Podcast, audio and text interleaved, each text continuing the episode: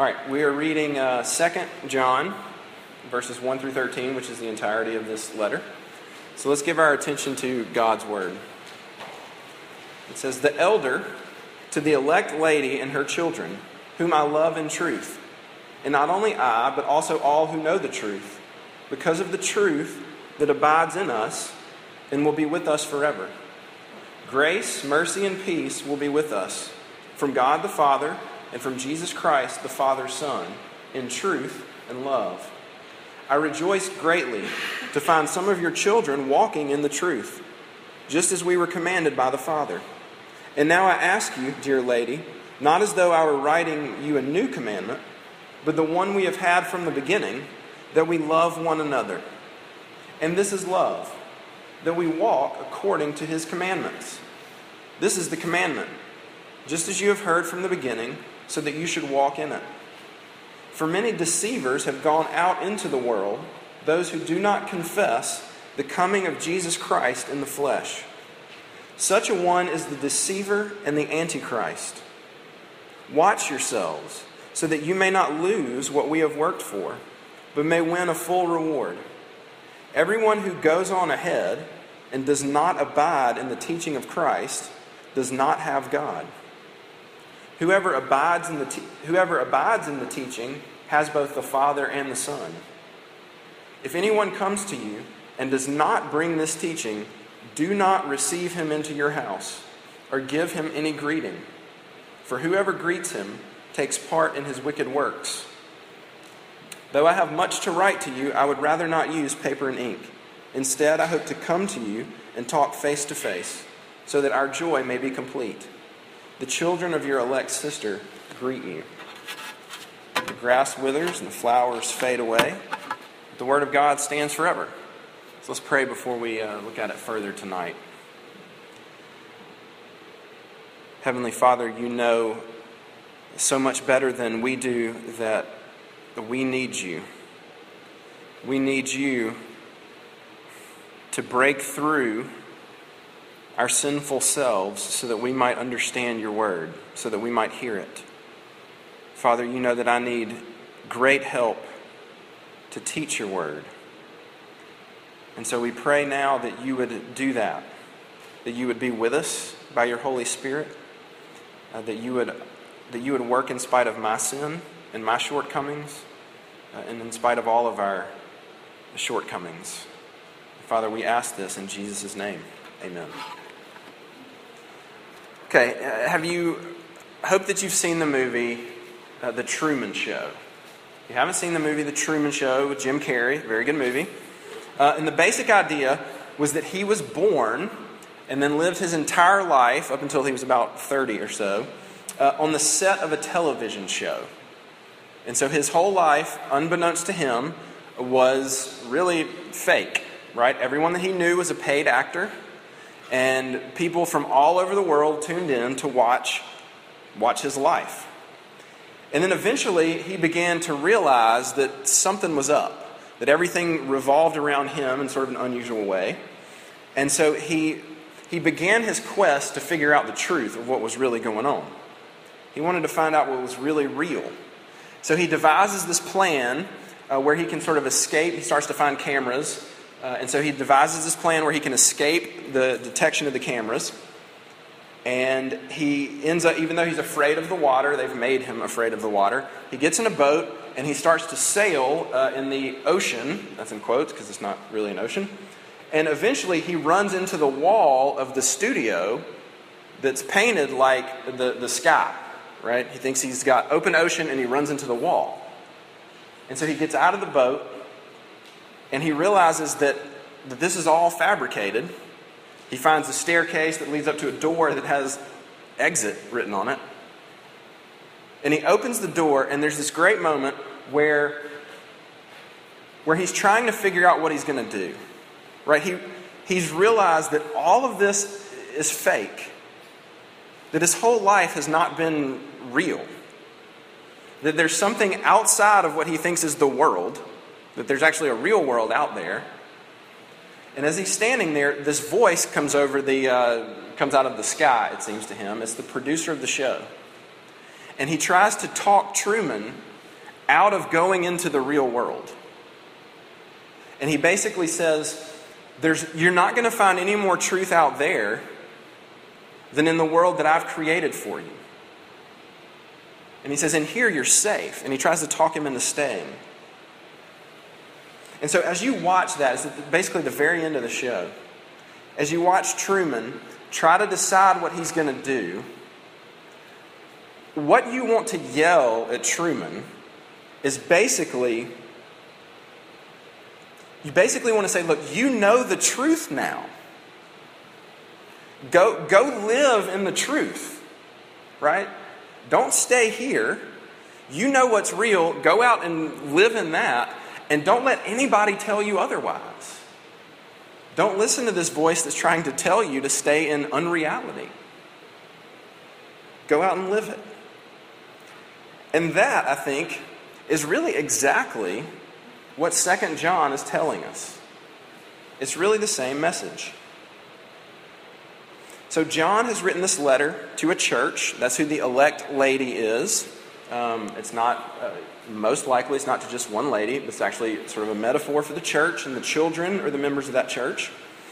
And John writes to this church, to this group of people that have had their eyes open to the truth of Jesus, right? They've embraced the gospel. And he basically is telling them in this letter look, you know the truth now so you need to live in light of that truth. And don't let anybody persuade you with something else. You know the truth now, so live in it and don't listen to any don't listen to any untruth that somebody tries to bring you. So I want to look at that. It will be no surprise to you in three ways. One, uh, first we're going to look at uh, walking in the truth, or maybe we could say living the truth. Secondly, we're going to look at uh, what I've called guarding the truth, or possibly, uh, if we could use this metaphor, breathing the truth, living in it, the air we breathe. Thirdly and finally, believing the truth. All right, so first, walking in the truth. Um, he tells, all right, so basically, uh, if you read through the letter again, you see that truth is, it's mentioned however many times, right? Several times. That's because it's his main thing, right? I think we've established that. And what he tells them now is that because you know the truth, now live in it. So let's take just, just a quick second to define what this truth is. It's what he talks about in verse 3. You look down there, and he refers to grace, mercy, and peace. And he's basically talking, very simply, he's talking about the, the Christian truth, what we call the gospel, right? That even though you and I, and, and these people and everyone else, are sinners, even though we have rejected God and we have made ourselves his enemy, that he reaches out to us and saves us that He brings us back. That even though we're the problem, we're His enemy, He sends His Son Jesus to live and then die in our place so that we get credit for what He did right. And He gets credit for all that we did wrong. And we get to be forgiven. And so and all of that is absolutely free to us. It's purely by His grace. So that's the, that's the truth that he's talking about living in light of. And so John tells them, he basically says, Look, uh, several of you, so many of you are living already, you're walking according to that truth, and he encourages them to keep walking in light of that truth. And he says, What that looks like fundamentally is to love other people. That what it looks like to walk or live in the truth is to love other people. Certainly to love God and to love other people. And he goes on to say, to describe that, what does it look like to love other people? He basically says it looks like keeping God's commandments. Right? It's what we talked about all semester. And I don't want to belabor this point too much. But you remember we said the first four commandments really pertain to our relationship with God, and the next six primarily pertain to our relationship with one another. So that what it looks like to love other people is to keep the commandments. And so John tells us that because now that you know the truth, and that this is true of you, live in light of that. Right? Think about Truman. How crazy would it be for Truman realizing that his whole world is a sham, right? That it's fake. That as he stands there and thinks about it, for him to decide, you know what? I'm just going to keep on living like that. I'm going to keep living, I'm going to live as if this woman that's an actor, actress, is really my mom. And this woman that is my girlfriend, who's really an actress, I'm going to continue to relate to her like she's my girlfriend, right? Of course he wouldn't do that, right? That's, it's crazy because it's simply not true. And so John's telling us so, what does that mean for us? Look, basically, if, if you believe that the foundation of all reality is the fact that you're greatly loved, even though you're, you've been a, an enormous offense to God, but if the foundation of reality is that you're greatly loved, then you're going to naturally love other people, right? If that's what reality is and you live in it, it'll look like loving other people. First John, First John right? Book before. First John 2, 9 through 11 says this Whoever says he is in the light and hates his brother is still in darkness. Whoever loves his brother abides in the light and in him there is no cause for stumbling.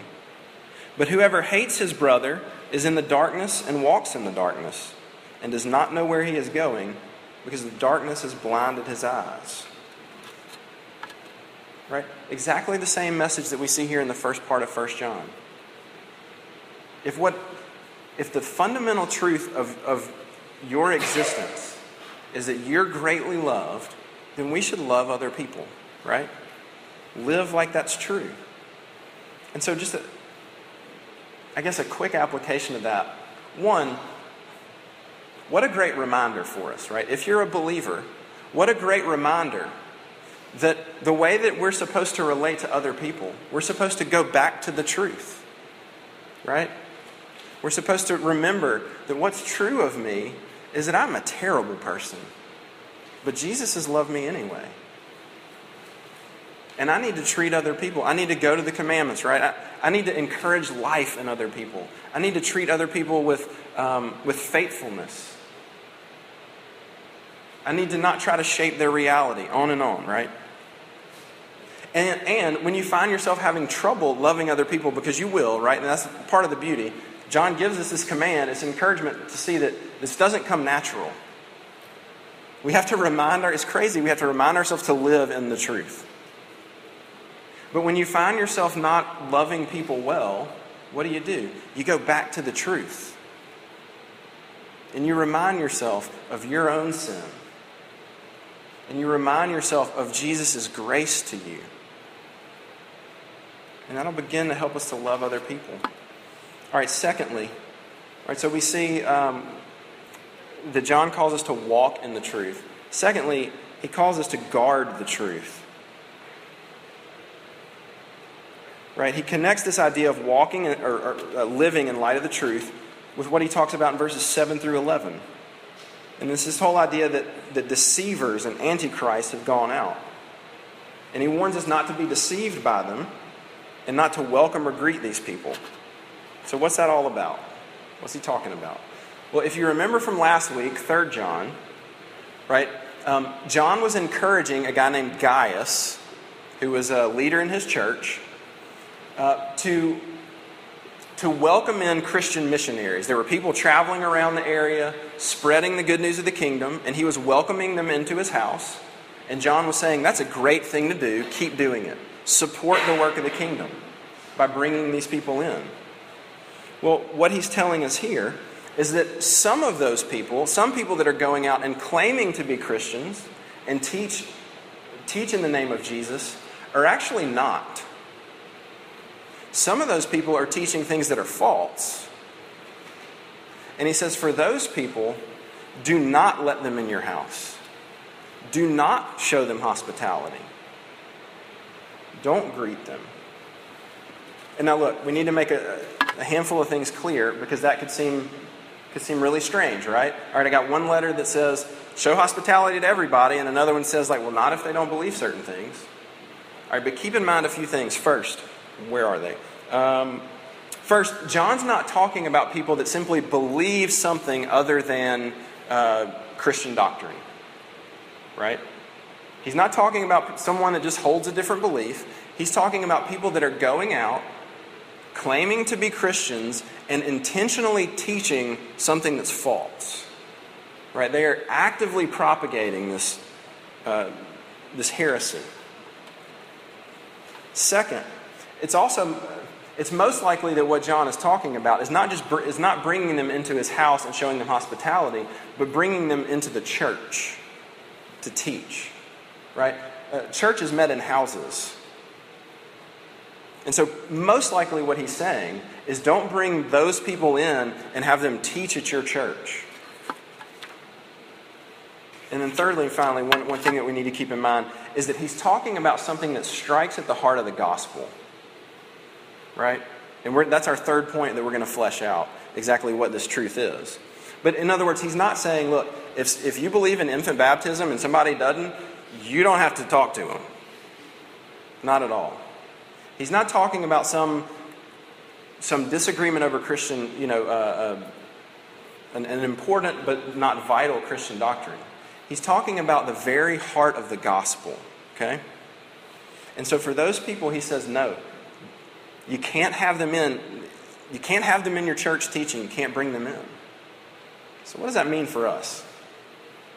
Well, look, I think one thing that's obvious that, that comes out of that is that what it means for you and I is that we have to be very careful about the, tr- about the truth that we put ourselves under. Right? that it must be very dangerous to put ourselves under things that are false. That we don't need to, and that's why I called it breathe the truth. We don't need to continue to breathe the air of falsehood, lest we be deceived. Now, look, that doesn't mean that you don't talk to people that have different, you know, that aren't Christians. It doesn't mean that you don't read a book about a belief that is not the gospel, right? It Doesn't mean that you don't interact and even study those things. But it's what what do you put yourself, what do you submit yourself to? I think a great application of that would be um, in regards to where you put yourself in church. Uh, does the church that you go to preach and teach the truth?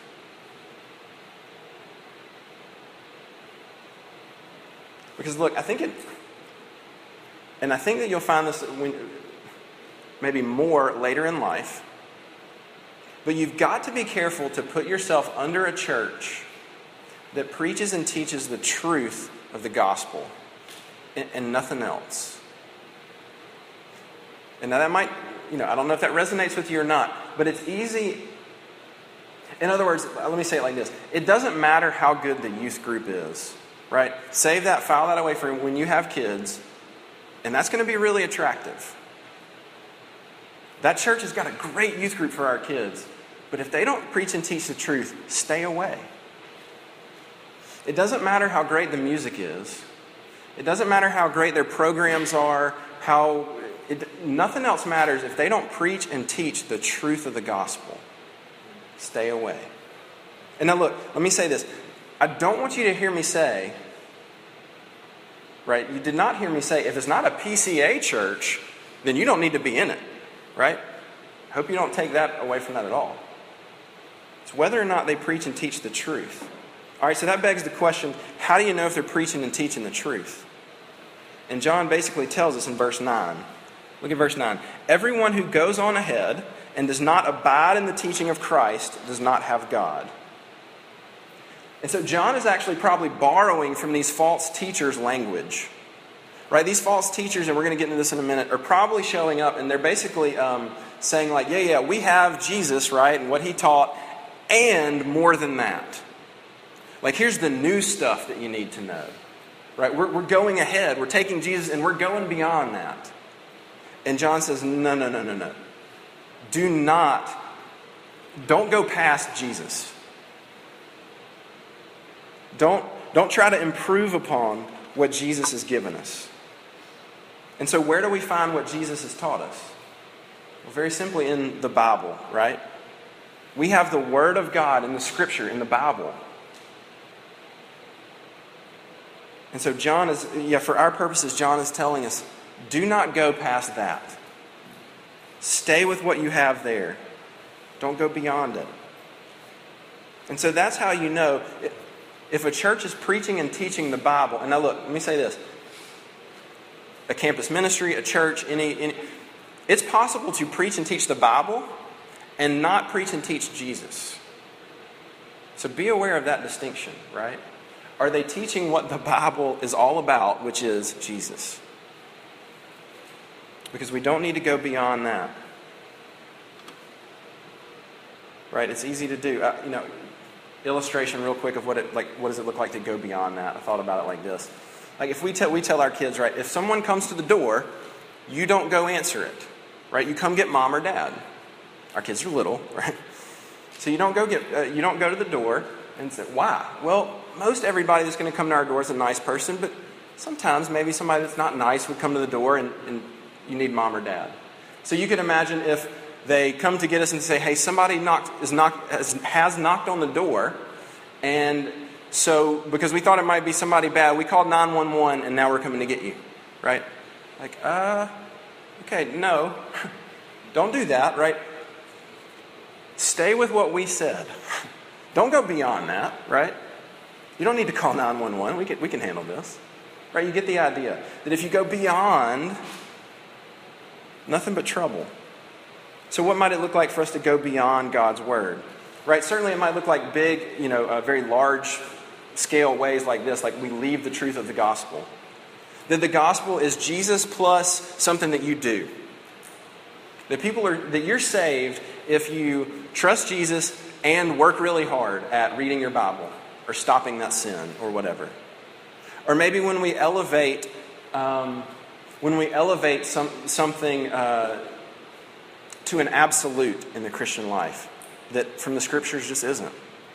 Like your view on dating or alcohol or uh, schooling, homeschool, public school, whatever or your view, uh, your political view. When we take something like that and we make it an absolute, right, we're going beyond the Word of God. And we need to guard the truth and not go beyond it. All right, so thirdly, finally, we've seen that John calls us to walk in the truth, live in light of the truth, that, we're, that we need to guard that truth. We need to make sure that we're breathing the truth. And so now, I don't know if this is the best title for this point, but we need to believe the truth. And basically, I, I want to focus in on what it is that John, uh, the, the heresy that John saw in these people. Right? Basically, these false teachers have come and they're, te- they're, obviously teaching something that's false. So, what is it? Well, verse 7 says that they, have, that they do not confess the coming of Jesus Christ in the flesh. In other words, they did not believe and they taught that Jesus was not really human. That when Jesus was on earth, he really just appeared to be human, but that he wasn't actually a real human being. And look, it might have even been born out of the, uh, the desire to protect his deity, right? That God is so great, that he's so, uh, that he's so transcendent, that he can't come and actually be a real human being. It's too scandalous, maybe. But whatever the reason, they taught that he wasn't fully human, and John, if we could use this language, freaks out about it. And he says that is absolutely a deal breaker. So, why does he care so much about it? Right? It may not seem like such a big deal, but if Jesus was not fully human, if Jesus wasn't a, a real man, then it means that that our sins cannot be forgiven. Because only a human can stand in the place, can take the place of a human. and bear that punishment.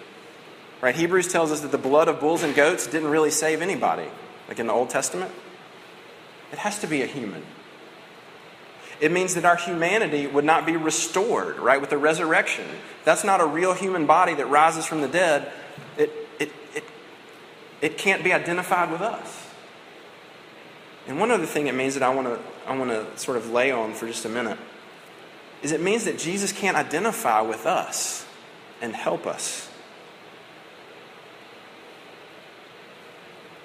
Listen to Hebrews 2 17 through 18. It says, Therefore, he, Jesus, had to be made like his brothers in every respect, so that he might become a merciful and faithful high priest in the service of God, to make propitiation for the sins of the people. For because he himself has suffered when tempted, he is able to help those who are being tempted. And then listen to Hebrews 4:15. For we do not have a high priest, Jesus, who is unable to sympathize with our weaknesses. Here it is. But one who in every respect has been tempted as we are, yet without sin. You hear what that says? That Jesus was tempted in every respect like us, and yet without sin. Like, do you, do you hear that? Do you hear how almost scandalous that could sound? If you begin to think about the things that you're tempted with, that what this is saying, right, and the truth that they would deny, this is saying that Jesus can identify with you and your struggle, whatever your struggle is. Whatever it is.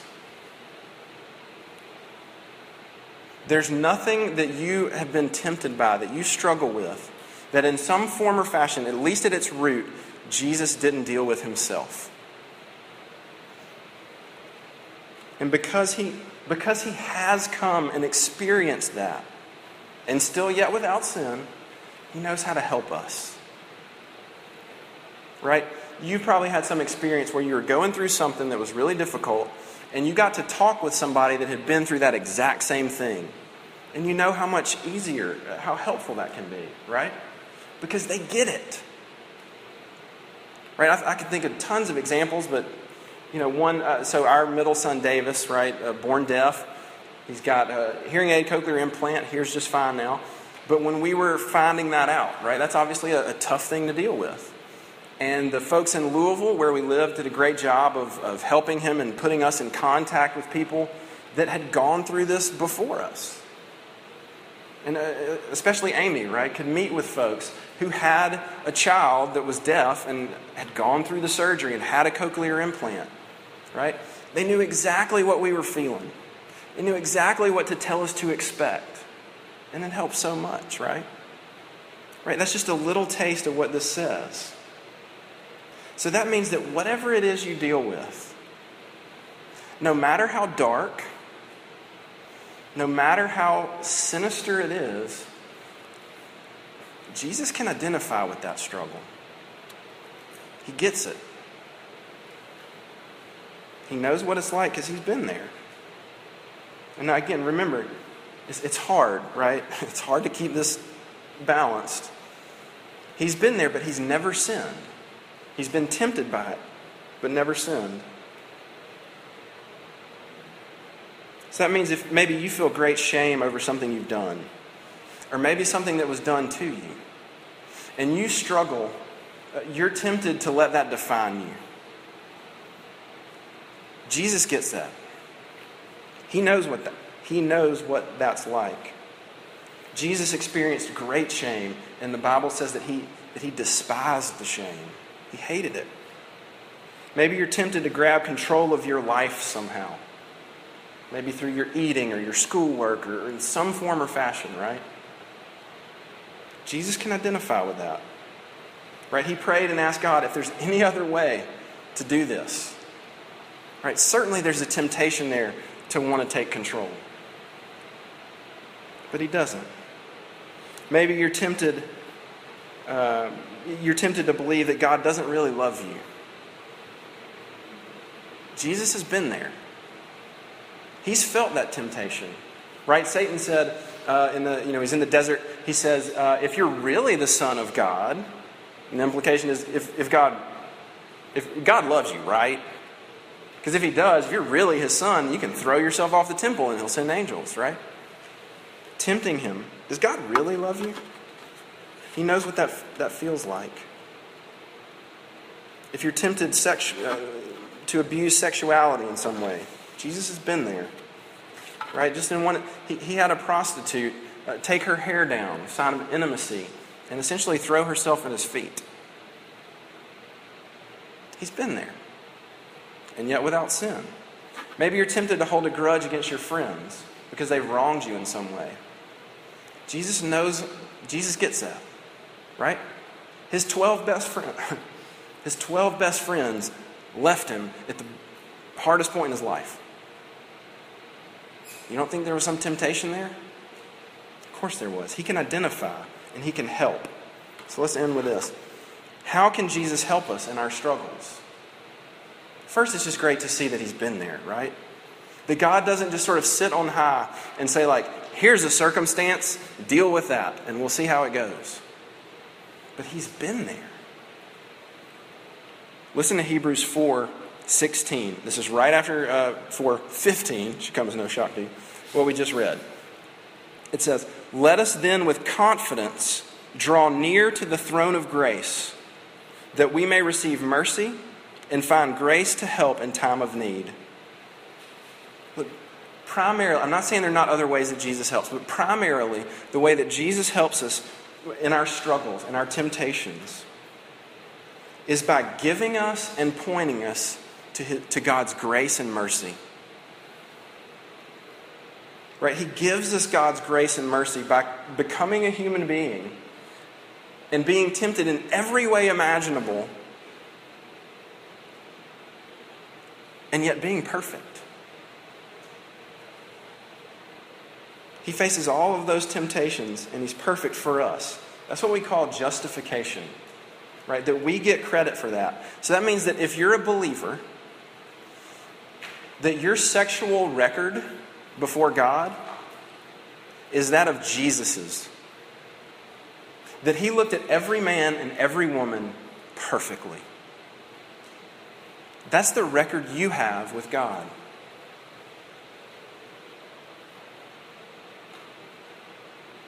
It means that your record with how you treat those that wrong you is that of Jesus' record. That he perfectly forgave everyone, right? He prayed for the people that were crucifying him. And you get that record. But He's also able to help us in our struggles by pointing us to the very grace and mercy, to the love of God, to show us the thing that we're really looking for, that we're tempted to find somewhere else. Right? In other words, Jesus knows what it's like to be tempted with sexual sin.